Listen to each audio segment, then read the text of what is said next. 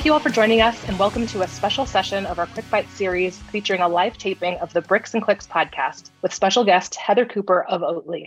Before we get started, Naturally Bay Area would like to thank our generous sponsors. Their contributions allow us to bring you this educational programming and create opportunities for community building. Special thanks to our newest silver level sponsor, Nielsen IQ, for helping make these events possible. Speaking of events, Naturally Bay Area is thrilled to invite the community to our in person Fall Fling celebration on Thursday, November 3rd at Oak Stop in Uptown Oakland. We hope you'll join us to enjoy catered food from La Cocina, local wine and beer, samples from emerging brands, and a festive environment to connect with other members of the local community. We'll drop the registration details into the chat. Hope to see you there. And now I am pleased to introduce the hosts of the Bricks and Clicks podcast, Johnny and Colin. Go ahead and take it away. Thank you, Monique. Welcome, everyone, to our first episode of season two of Bricks and Clicks. My name is Johnny Valeriote, and I am joined by my co host, Colin R. Davidson. We are excited to be recording this live as part of the Naturally Bay Area Quick Bites series. To everyone who has joined us, please feel free to ask your questions in the Q&A box and we will try to answer them throughout the episode. Now, joining us for this episode is Heather Cooper, who is currently the SVP of US Retail Sales at Oatly. Heather has spent 20 years working in CPG for big, medium, and small companies. And over the last 10 years, Colin and I have been fortunate enough to work alongside Heather at a few of these. We are pleased to have this opportunity to chat with her and share some of the lessons she has learned along the way. Heather, welcome to Bricks and Clicks. Thank you, Johnny. So happy to be here. Awesome. So, Heather, like many of us in the CPG world, I'm guessing that you did not go to school thinking you would end up in CPG. Interested in what your path was to get you into the industry and then how you got to where you are today moving through the CPG industry. My favorite question to ask people at trade shows when I'm getting yeah. to know them. How did For you sure. get into yeah, I have a really, I had an interesting path. I don't know if you guys even know. I went to college for music business. Wow. I, I did not know I, that. Yeah, I saved some surprises for you. Yeah. I was planning on working in a record company or managing a band and got out of school and realized that that was a little bit too crazy for me. And I got a temp job at Castrol North America. And I'll try to keep this fun story short, but I ended up becoming friends with someone who was in the category management team. And of course, I had no idea what that was. Mm-hmm. I interviewed for a job. I did not get it. So the person I interviewed with was like, you know, if you really want to do this, you have to work at Nielsen or IRI. I was like, great. I have no idea what that is. And my friend actually had come from Nielsen and she sent my resume in. I got an entry level position, you know, and this is kind of where the journey started. And I really say I just fell into this. And so I worked in Nielsen for three years or three or four years. Once you have a data background, as you guys know, which is, I'm sure, why we have the best banter ever Yes. I'm slightly dangerous with data. I know enough to be dangerous. I got recruited into Maybelline, the cosmetic company, and I was there for about six years. I would say I describe that as learning at the highest possible level. The expectations were high, the stress was high, but I did rotation in category management. I worked with Kmart, remember them, yes. and CVS. I really wanted to be in sales because I was supporting all these amazing sales professionals. And I sat down next to our SVP of sales one day on, on the way to a team event. And I uh, told him I wanted to be in sales. And he's like, Well, if you want to be in sales, I need you to go into customer marketing first. It's the mm. only way I'm going to let you do it. So the next job that came up, I was really fortunate that they brought me into New York City to work on in customer marketing on the Walmart business. So now I've worked across several classes of trade did that for a year and they moved me back out to be a national account manager on Kroger. Wow. So, yeah, I checked a lot of boxes like in a pretty short period of time, which you can do in a lot of these larger companies. Like you're you're really siloed in your specialty, but they tend to have rotations that you can get experience from. But I mentioned the big company, the stress, the really high level of learning. It it didn't really fit my lifestyle. I mm-hmm. realized I love doing sales, but I realized I wanted to work for a smaller company and I wanted to move to the West Coast. So I uh, was really fortunate to get hired into this great company called Seventh Generation. It was about 100 million at the time I went there. I moved to Burlington, Vermont. I worked for this amazing guy, Jerry Edwards, who I just happened to see at NFRA this weekend, which was super fun catching up. And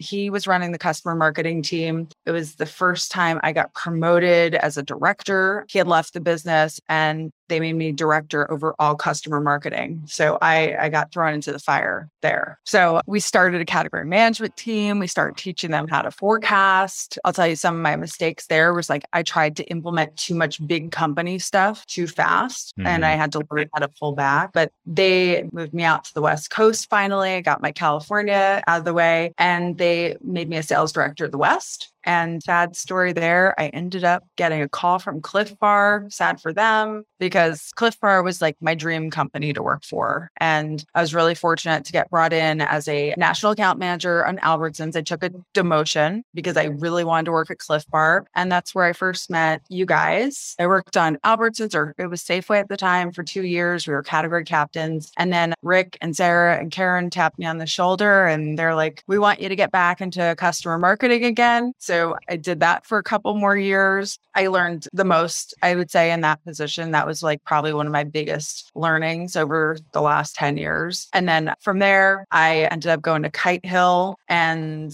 was sales West Coast again. And then I was really fortunate to get this Oatly opportunity. I was really wanting to run my own sales team. And while I'm not the head of sales, I am getting the opportunity to do what I like best, which is and know best, which is retail. So that's kind of it in a nutshell. Well, I knew a lot of that background, but there were actually some new bits in there for me as well. Good. So thanks for all the background. You did a lot of back and forth between like internal, external, headquarters sales and field sales. You actually started on the data side and went yeah. out and came back. Now that adds, as you're talking about it, it seemed to add a lot to like your selling toolkit and just your your overall toolkit as on the sales side of the business. How do you feel like that got you ready for sales or made you better at selling? Yeah. I, I mean, there's so, so many things there. I mean, I kind of described to the team now that my career was kind of like it was a jungle gym. It wasn't a ladder. Yeah, a lot of people are like, how did I get the next job, get promoted? I could have probably been a VP many years ago. Maybe mm-hmm. not many, but a couple years ago, sooner for sure. But what I ended up doing was, yeah, I really was building my toolbox, whether it was like different customers I was selling to or different skill sets, which with the category management and the customer marketing, or now it's really customer strategy. I call it the trifecta of sales. Every time I'm hiring somebody, I'm looking for, I call it like, it's like a three-legged stool. Colin, you hmm. love that analogy. Love the three leg, love the three-legged stools. It's Colin's go-to. Colin's go-to. They stole it. But the category management was super important to me. I think I can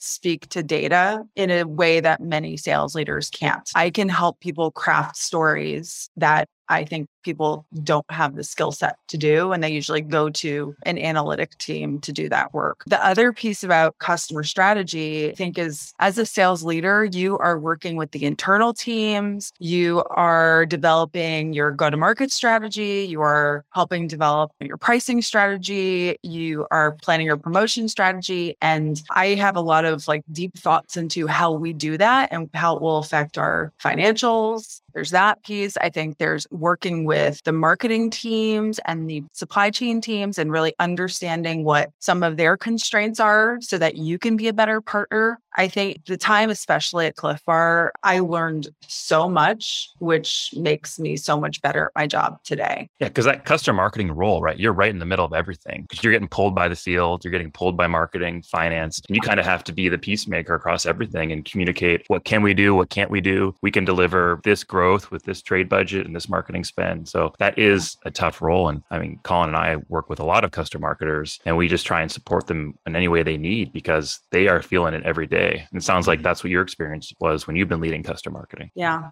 Yeah. And I, I think too, I was really lucky when I came to Oatly that, yeah, it was so funny. They were only hiring me. They were yeah. hiring my position. And there was a woman that was in the interview pool, Jen Newman, and yeah. she ended up like getting them to think about this role. And she ended up getting hired same day as me. And she started same day as me. And I cannot imagine if Jen did not start with me because I would have to be doing all of those things in addition to the selling role. And I don't think we appreciate that department as much as we should because I was just talking about this with our team meeting the other day that like our selling team could not be doing the jobs that we're doing without that support. And they do so much of the heavy lifting internally that let us just focus on selling. And it's a really hard role. I some people probably heard me call it the punching bag job sometimes yeah. because as you said, Johnny, like you are in the middle and you're probably saying no to somebody on one end or the other. And it's really it's amazing experience. Yeah, and it makes you a better business manager when you are leading a sales team right now, right? When you're on the leadership team, you understand all these puts and takes and trying to drive the the P&L that the headquarters wants to see. Yeah, it's as little as if there's salespeople on the call, like we go in and every single retailer is asking you for an exclusive something or other, usually. And immediately I can go to like, oh, what are the MOQs of that product? How is that going to yeah. affect channel strategy across other retailers? Am I going to get critical mass? How do I have to promote? It just, my head just starts going there mm-hmm. immediately. And I think if you didn't have to work with the supply chain team and the financial team and developing P&Ls, you might not go there yeah, it helps you act like a GM really on the business. And wouldn't we love it yeah. if everybody viewed themselves as a GM over their own business, right? How much better our businesses would be. Yeah, mm-hmm. I agree. So you mentioned something interesting around your demotion. You took a demotion to go to Clif. I didn't know that. And that's something when I talk to other people who are talking, thinking about their next career move, they almost always rule that out. And I encourage them like, look, if it's an opportunity at a company that you want to work with and work for the people that you want to work with, that's okay. And it's okay to go down, take a step back and then move forward. So I thought that was a really interesting tidbit that maybe people don't know that that's more common than they think. And it's okay to do that. So yeah. I, I commend you for that. Thank you. Yeah, especially when you're adding those skills into your toolkit. Like yeah. You're leveled up quite a bit.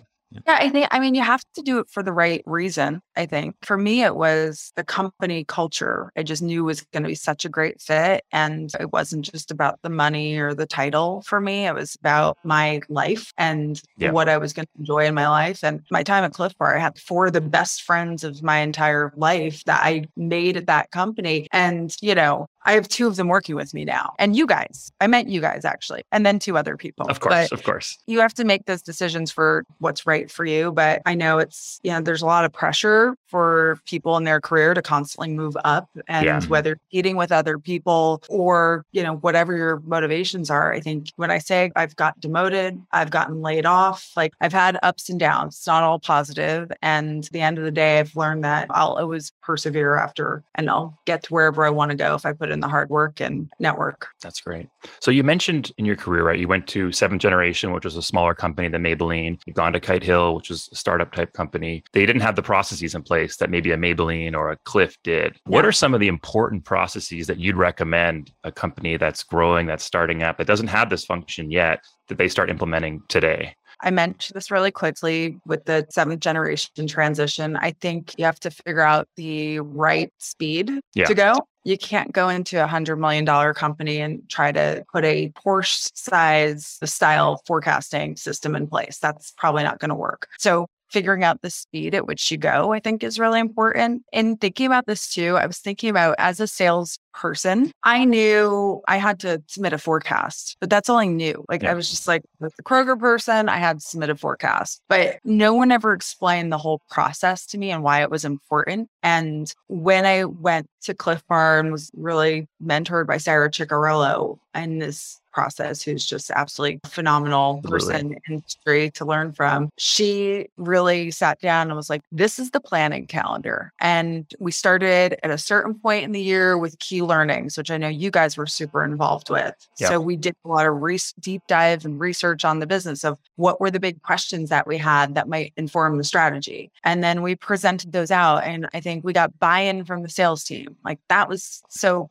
cool that we did that. And then the customer marketing team took all those insights and started reframing, looking at the strategy. And you don't have to revamp your strategy every year, but there might be some fine tuning. Tweaks, right? Yeah. Yeah. Like I can remember when the multi packs yeah. became more, that was I think that was a big change. Yeah, that was a big. I remember going back and forth with you a lot in those meetings and sort of pushing from six packs to be higher and higher and higher, higher up in those SKU rat meetings. Yeah. But that was a result of the key learnings that you talked about. Yeah, yeah, Which exactly. Comes back to very data driven, right? Like key learnings are like, let's go see what's going on and learn from what's actually happening in market, as opposed to uh, uh here's what we would like to do. Without Yeah. looking at the data. Yeah. Or just getting stuck. You know, you could be like, oh, I set my strategy. I'm going to run, it's going to be two for threes for 20 weeks. And then you never look at it again and Yeah. it's been outdated. Or you realize, hey, maybe ice cream has a certain seasonality and it's better to promote during a certain time because eventually you're just like fine tuning things and trying to get the most efficiency and volume out of everything. So, yeah, having a calendar, doing the insights, then letting your team go out and plan and sales meeting, explaining everything to them, getting buy in. I think inspiring your sales team is so important. It's more than strategy, it's about getting them excited about what's coming and let them go do their thing and do their planning and come back and present it to you and the leadership team and strategy team for buy in and then they're off to do their thing. So I think that planning cycle, no one ever explained that to me. And I think it's Mm. really important to actually take your sales team through here's why we're doing all of this. You're not just doing a forecast. Yeah, we call that the wheel, the annual wheel, right? Just constantly, you just do that every year and you just repeat. It's so valuable. Go ahead, Colin. Yeah, I hadn't thought like just having those dates on a calendar can be so valuable. We've worked with companies who have them and don't. And sometimes, a lot of the times, people have been there for a few years, so everybody kind of knows. But we probably forget to bring along the new people, right? Because they haven't been there for a few years. So just putting dates on a calendar and having people see that. Yeah. Fun fact I was graded as a D minus in forecasting by Michael Burrows. That's Burls. you know, come a long way. The reason I say is I remember him and I talking so much about the Safeway CNS plan. And I was like, Michael, why do I have to make all these changes in this plan? It's only 10% of the business. And he was just like, it's important to make sure everything's aligned for trade spend and clearing things. And it just didn't click till he sat down and explained all that to me. It just seemed like a waste of time for me, who was a busy salesperson. Mm-hmm. Michael Burrows is a, a PhD level rocket scientist, for those who might not know who he is. So he's very thorough, very detailed, and, and great at forecasting. You should have just told him to build his own forecast. Say, Burls, I'm selling. You go make the forecast. Okay. Yeah. So then when when we're talking about forecasting, what are like if you have a forecaster, right? What what are the inputs? What are you asking a team to forecast then, Heather? Are they just forecasting cases, forecasting doors or inputs or what what are we uh, asking our team? I mean, I have my own philosophy on this, and people, everybody probably is a little bit different. Really basic. If you're really really basic, think of the small companies. Like what are we Yeah. yeah, how do we forecast? Well, I think it's stores, like you said. So, how many stores does Sprouts have? How many SKUs am I getting in? And then what do I think their velocity is going to be? And that's the baseline, right? Mhm. And then on top of that, you put in your weeks of promotion, your funding rates, and the lift you're going to get. And then maybe if you get really fancy, then you start throwing seasonality on there and cannibalization and all that fun stuff. And the other, the one thing I want to say, I feel like I've seen happen so many times is companies get really caught up in being too perfect and like doing a forecast by the SKU level, by week, you know, stuff like that. And it probably makes a lot of sense to start on bigger chunks. Like, you know, maybe it's like the product group. So all of yogurt of one size, which is one price, because I'm probably going to have a much better accuracy as a salesperson getting the total product group right hmm. versus what's like strawberry versus plain versus whatever it is. I think a lot of times we try to like get too perfect and we probably miss hitting the side of the barn by doing that.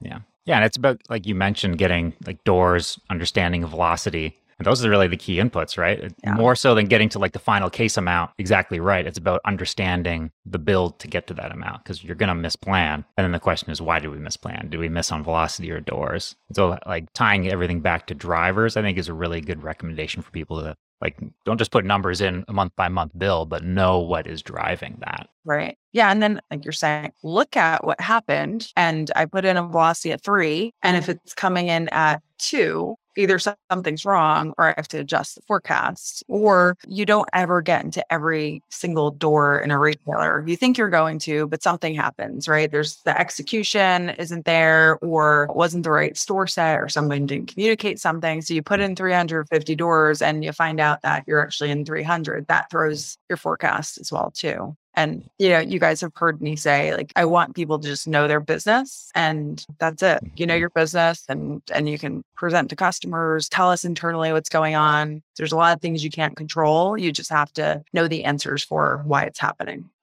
And so I think that what you kind of described there and like the forecasting some stuff, looking back at the numbers, takes us all the way around the wheel in that annual planning cycle back to key learnings again. Like what you do some, yeah. some get some learnings, you make some plans, you execute them, and then you go back and see what happened and adjust. That's the annual process, right? As you get more resources, you start adding more and more fidelity into that. I think some of it, like when I started at Oatly, we kind of were like me and Jen were just like, we have no no strategy in terms of how exactly we're going to We just put something out there and then and then you get data and you get that to be a little better. And then, you know, we get to work with you guys now and we really refine how we're doing things and like how to make the most out of everything, out of the volume, which is best for the retailer and best for us and spend efficiency. So you just got to start somewhere and then you can just keep making it a little better. Yeah. One comment I wanted to add, and then another question for you, Heather, and I think we'll go to a Q&A after that. But you mentioned yeah. a couple times, you're very humble. You mentioned a couple times that you're data driven and that you like your team to be. In working with your team. I don't know if I've shared this story with you, but I asked some people on your team. I was like, "Why do you guys?" So people on Heather's team know their business so cold. You can be like, "What's what's your velocity at Kroger on this item?" And your sales team, but your field sales team knows these numbers. So I've asked them, like, why do you know your numbers in such great detail better than most other organizations? And the answer was, well, Heather's going to ask us, so we need to know.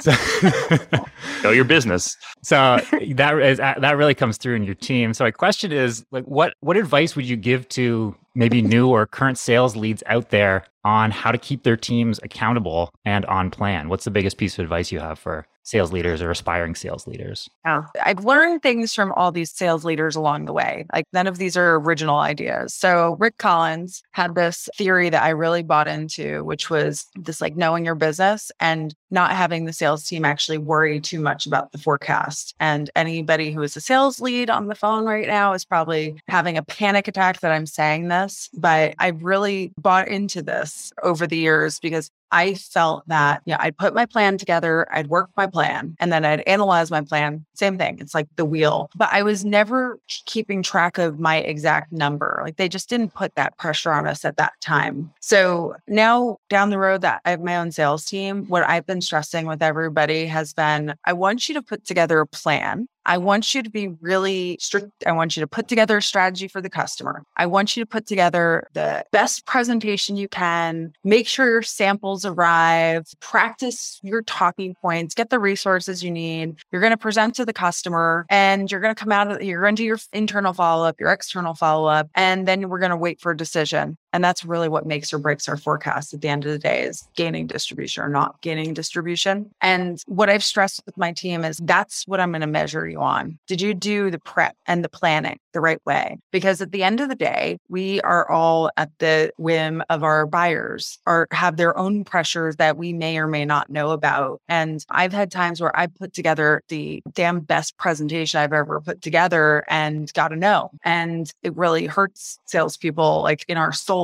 when we get the no's. There's a lot of highs and lows there. But I really think it's important to take the stress off your team about the number and yeah. have them focus on doing the right things because those yeses and nos, you know, we can't control them. We just have to do our best to tee them up for the yes and then learn why you got the no and adjust the next time. Yeah, that's great. Right. So to me, that's that's basically behaviors versus outcomes, right? You're really focused on the behaviors your sales team is taking, what they're doing, how they're planning, and are they going to go sell those three new items into this customer, and not worrying about ah, I'm going to do ten thousand cases or fifteen thousand cases, because we know if we get those three items in, they're going to deliver and they're going to work. So that's what I want them focusing on not how yeah. many cases I'm going to do. Cool. Yeah. That's, I mean, that's definitely not the typical way I think with a lot of sales organizations, but I mean, I've worked with Rick and you and, and Sarah and Karen. So I'm a big, big fan of that as well. So we try and influence wherever we can. Mm-hmm.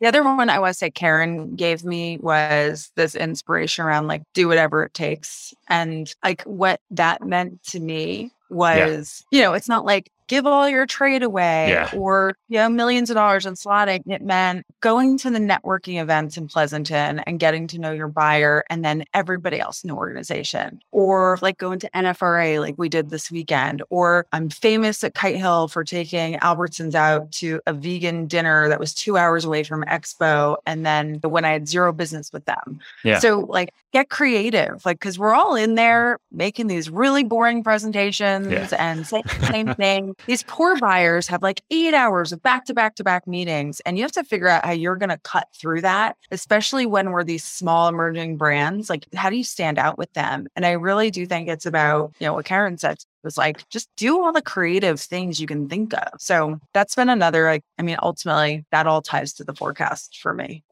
That's great. Awesome. So thanks. with that, I think we're going to move to a few questions in the Q&A. So thank you for posting them. I'm going to pull up this one here. Heather, this is for you. There's a like. So two people have asked this question. Can you talk about how you balance sales team's efforts with broker help? How much are brokers involved in the account planning process? Okay. That's a good one. I was just saying this. I was at a meeting the other day and I was just talking about this. So I am in take my team is taking the lead in our business. Yep. So we have amazing broker partners throughout the country, but I want my team to take the lead in any meeting. Like brokers are not taking meetings without me and not me specifically, but my team. I want my team to send the thank you note. I want my team to really be the face that the customer knows. I think brokers are amazing for Oh, I think we lost Heather.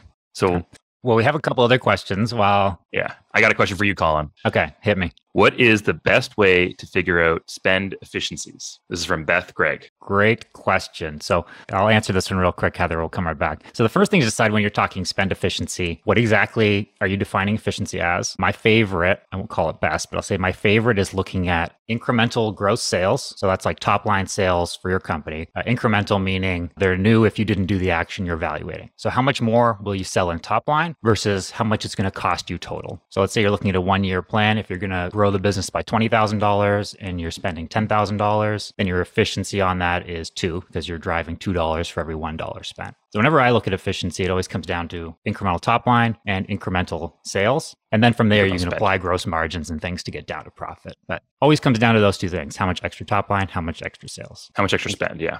The How much extra spend? Thank you. Yeah. How much extra sales, how much extra spend. There you go. Heather, I, I want you to continue answering your question because I think that was a really good question. So you would just cut out when you were saying you want you want your sales team leading the calls, leading it with the customer, but you still have broker partners. So maybe how else are they involved or how are they involved in account planning, if at all? Okay. So I don't really involve my brokers in account planning. Okay. I really leverage my brokers for their relationships with the buyers. So they usually will get you a meeting. I leverage them for filling out paperwork and doing a lot of that type of stuff, you know, and some follow up stuff. But I really want my team showing up in person or online at the meeting. I want them sending the thank you note. I want our retailers to know my face because we couldn't do what we're doing without brokers. They are really amazing. But I think of them as doing a lot of the foundation, especially when you have a sales team that has a lot of customers. But I really want us to be the the face to the brand because no one can sell your brand like you do. No one can. And I learned that from the very beginning, you know, at, at Maybelline, really. So I think I more so when I would cut back to circle back to planning, my team develops the plan and we give the broker the plan. And I've had in my experience like a couple brokers that have been like amazing, amazing people. You know, I have one of them on my team, Christine Lewis, who who runs the grocery business for a couple of our customers. And it's just you're never gonna get the same level of work because brokers are handling 50 to A 100 lot. accounts. Yeah. Yeah. So it's just it's an impossible expectation of them to Mhm. get them to do the stuff you're asking your team to do. And on the planning side, they're usually not there in planning. One option, if you wanted to have brokers around, we do this sometimes, is just have them on call. Let them know there's a planning session happen. And then when a question comes up, can we do this? And you need an answer from someone who's closer to the account, you can always call the broker. But if we're sitting in a three hour session planning, uh, that maybe is also not what the broker wants to do for the one or two questions that might come up. Great. Okay. Next question. Also, two questions. Two people have asked this one. Okay. Many of those things you talked about measuring your team on seem more qualitative than quantitative. Is that true? And if so, how do you balance looking at and measuring that qualitative piece with more data driven metrics? That's a great question. It is very qualitative. I mean, Yeah. I guess that's it. What are somebody's presentation skills? You know, if they're struggling in the presentation and delivering the message, like that is absolutely something as a manager I'm mm-hmm. going to to call out as a soft skill and maybe say like hey i need you to go to presentation skills training or maybe i'm seeing you know when they show me or their manager the presentation that they're planning on giving and we hear them and they're just not nailing the story it's it's absolutely something that you know i'm having my leaders work with them on and get better but it is a challenge you have to you have to know the stuff you have to set your expectation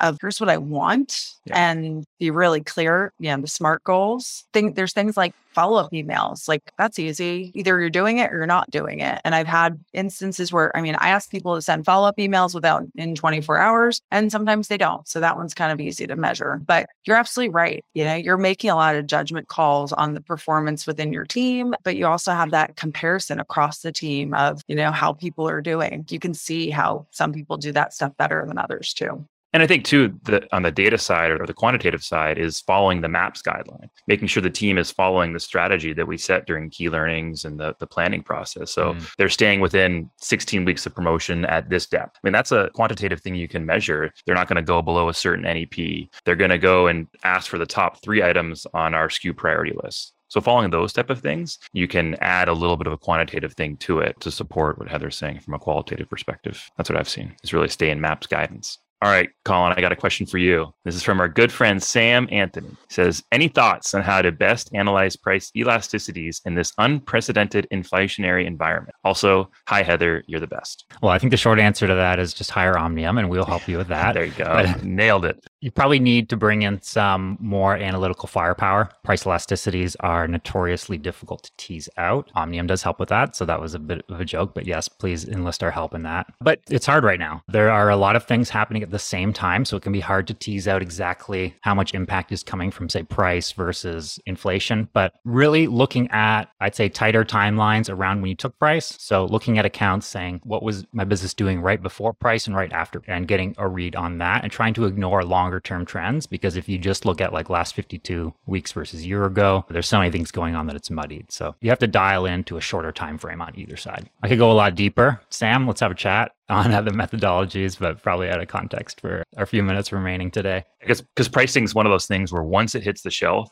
the impact happens right away. Yeah. So that's what Colin's trying to say is really go and dial it in because you'll see it. Prices here goes up a dollar. If there's a response to price, it's going to happen right away. So really nail it in that way. Mm-hmm. And then, cool. I mean, filtering your data, like if you know there were some periods of time when you weren't able to supply, you just have to remove those from your data set. So, got to cobble together some data and do the best we can. Okay, here's a question for you. In a 52 week period, what's the minimum number of weeks on deal by percentage? How do you think about this, Heather, when we're setting maps and we're looking at how many weeks we want to put in that strategy? Wow. I don't think we can even answer that one. It varies yeah. by category, by your spend rate, by your three legged stool. There you go. Like, I was hoping you'd say that three legged stool. Yeah. There you go. I mean, like the number of weeks is if I do a BOGO, I might say I can only do one of those a year because it's super deep discount with a lot of funding in it. And if I do really shallow discounts, I could end up extending that throughout the year and have 26 weeks on deal. So I've done both and it really depends on the category. And mm-hmm. again, like I've worked across like refrigerated, frozen, shelf stable, bars, cosmetics. Yeah. So it varies by category for sure. You mentioned this, Heather, but looking at the category, so pulling out top brands within a category and looking at their weeks and percent discount, assuming that you're not like top in the category with some huge advantage, you're probably going to be expected to play similarly to the other brands. So that's a good place to start. See what the range is in like the top 10 accounts, because you might find that there is a much wider range than you think between eight and 26 weeks of promotion. Yeah, in terms of a benchmark, like you said, Colin, 8 to 26 seems to be the typical range that you would expect for a customer that promotes. Mm-hmm. In the middle, I'd say 12 weeks at 15% off is kind of like middle of the road, can probably get away with that. And it's not going to break your budget. If you're just have no data and starting out, that would be a good place to evaluate and then move from there in one direction or the other. So this is the last question. We've had it twice. It was our first and last question. I don't have a good answer for it, so hoping one of you two do. But the question is when new people in the industry ask, what is the best and quickest way to learn basic analysis for, for the CPG world? What would you tell them? Are there any online resources or courses or tips that you would provide your team with to help them improve their data driven storytelling? Yeah. I would say I worked at Nielsen, so I got Yeah. thrown off the deep Yeah. end. We use this company called Crownalytics to develop like basic reporting that comes out of Nielsen or SPINS. And Chris does a really good job at is developing like standard charts that help Yep. you in terms of like pulling things. But I would say play with the data. Like get into the reporting and filter things and look at them and start piecing together like what's my question and how might I That's answer it? What's the question? Get really dial in on that specific question, I think is really important because sometimes it's too broad a question. You kind of get stuck of where to go. But it was very much like, how did that promotion run at Publix in Q1? That's a very, very specific question that you can go and dive into the numbers. Yeah. And then, and then you guys also have Heather. If your team uses like a kind of template on how you would like sales presentations laid out, that just has like a blank slide for your intro, and here's where the data section would go. That kind of keeps things consistent. So I think that that helps. Yeah. That's a good point. I've done story selling classes. Like I have taken them. They're phenomenal Mm. if they're done right. Colin, really great point. I was going to say, like, look at other people's presentations. Like, ask friends. We all are connected on LinkedIn and through this amazing work. Ask friends, like, do you have anything you're really proud of if it's non competitive that you wouldn't mind walking me through? Like, use your resources, Yeah. ask people questions. Yeah. Probably don't reinvent any wheels at this point. Yeah. So many sales presentations happening every day that there's enough good ones out there to borrow from. We don't need to start from scratch on this stuff. Last one, Last, last, point. note. Here we go. less slides are better. If you have Nice. a half hour meeting, do not have more than 15 slides. Like I usually do like half is like max. That's a great tip. I That's a great that. final word. I love it. Yeah. Well, thank you, everyone. Thank you, Heather, so much. It's always a pleasure chatting the business with you. Thanks to everyone for listening. This episode will air as a podcast some point next week. And uh, Naturally Bay Area, thank you for hosting. Hope everyone has a great day. Thanks so much, everyone.